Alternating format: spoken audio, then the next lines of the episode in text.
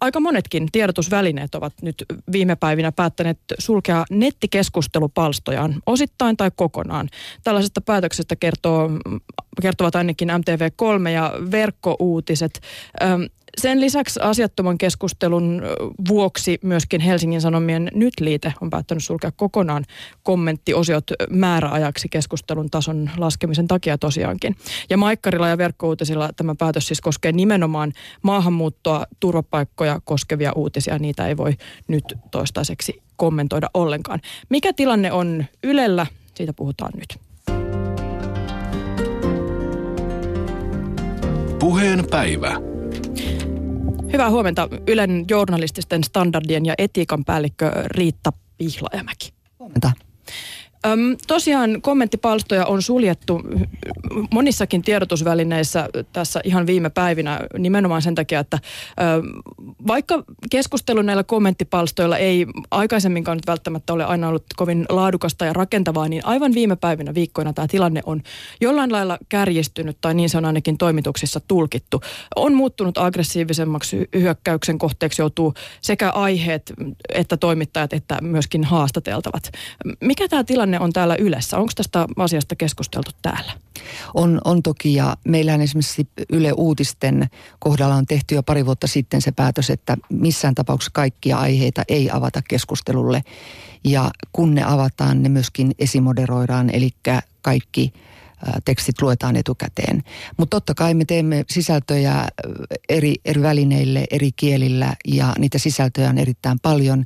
Ja kyllä tämä keskusteluttaa ja puhuttaa myöskin meitä ja olemme tässä nolla toleranssin kannalla. Onko tämä keskustelun kärjestyminen näkynyt täällä, kantautunut sun korviis nyt tässä viime aikoina? No tietenkin se on kantautunut ja, ja se äh, suomalaiseen, kun keskusteluun on iskostunut tämä uusi sana someraivo. Ja kyllähän se näkyy jonkin verran tietysti myöskin meidän, meidän sivustoilla ja, ja meidän ylläpitämillämme keskustelupalstoilla.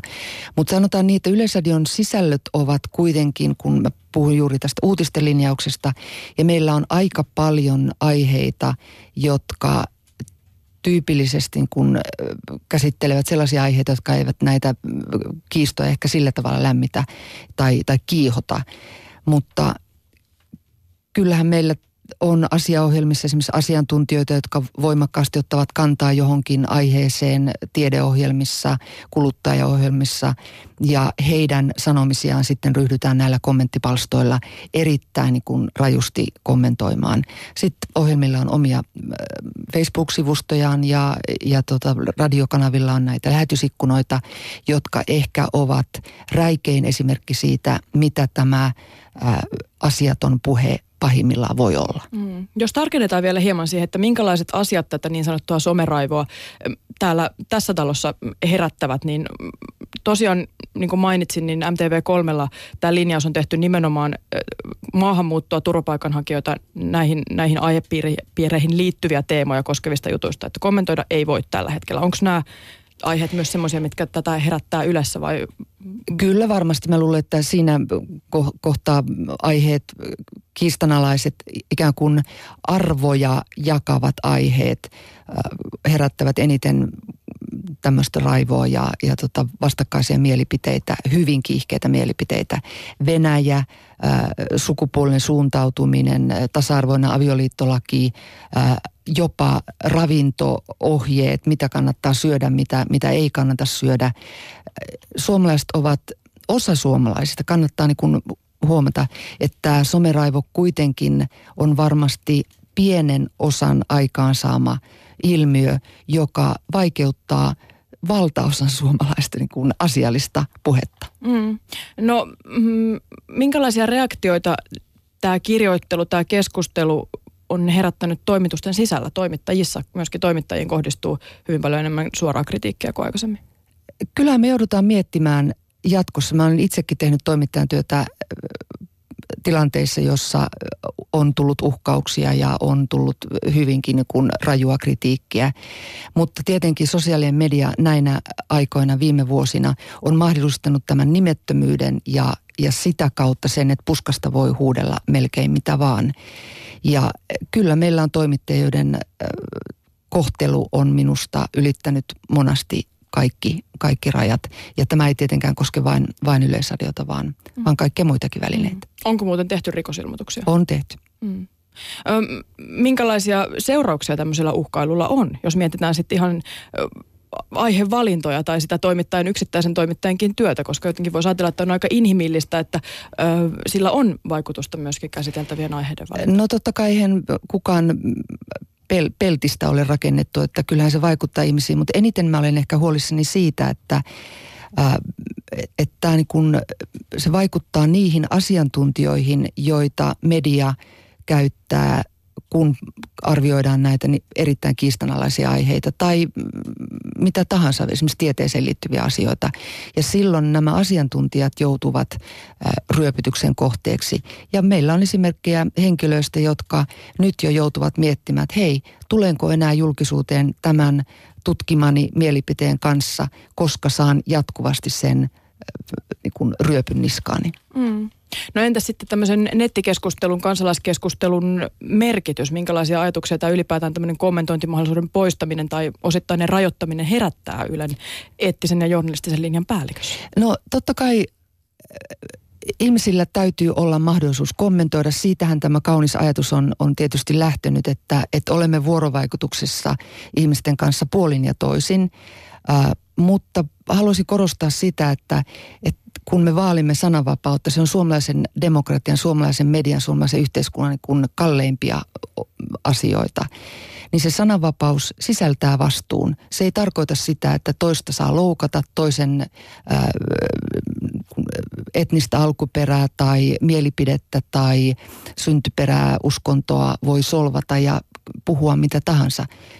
Sananvapaus ei ole niin kuin rajoit, rajoittamaton, että mitä tahansa, mitä sylkisuuhun tuo voi, voi ilmaista. Mm, no mitä se esimerkiksi voi tarkoittaa käytännössä? Missä se raja menee, jos vaikka puhutaan tästä turvapaikanhakijakeskustelusta?